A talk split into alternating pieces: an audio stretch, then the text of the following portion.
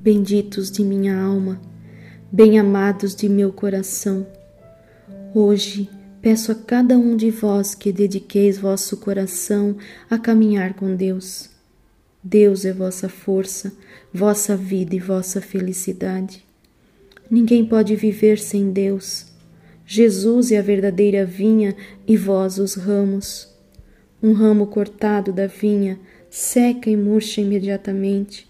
Não tem mais utilidade senão a de ser lançado ao fogo. Caminhai com a luz e não tenhais medo de vos abandonar inteiramente a Ele. Entregai-vos a Deus e vossos corações ficarão cheios de alegria.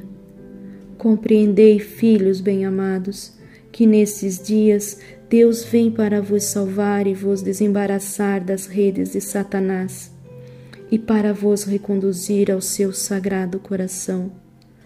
Nossos dois corações estão unidos, apesar dos argumentos e negações do mundo desta verdade, pois nem todos aceitaram essa verdade, mas ao contrário, utilizam-se dessa verdade para combater-se uns aos outros. Juntos têm sede de vossa salvação. Filhos, vinde escutar-nos desta vez. Fazei as pazes com Deus, reconciliai-vos, levantai vossa face a Deus e pedi-lhe para encher vossos corações com sua luz.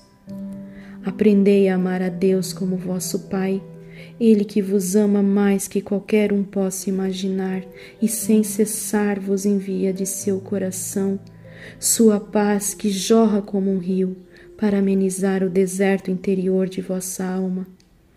Não vivais apenas de palavras, praticai e vivei toda a palavra que vos é dada nos evangelhos. Não estejais mortos para a letra da lei, vivei-a. Não tenhais medo de ninguém que zombe ou recuse acreditar nas maravilhas que hoje Deus vos dá. Pois eu vos digo: se alguém vos reduzir ao silêncio, as pedras gritarão muito mais. Só Deus pode dar-vos paz e felicidade. Rezo por vós sem cessar, para que o coração de pedra desta geração possa voltar-se para Deus e seja como um jardim irrigado, de um deserto inabitado, converta-se numa cidade santa cheia da luz de Deus.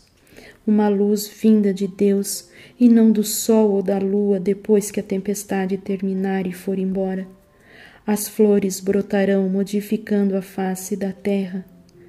Eu, vossa Santa Mãe, abençoo cada um de vós.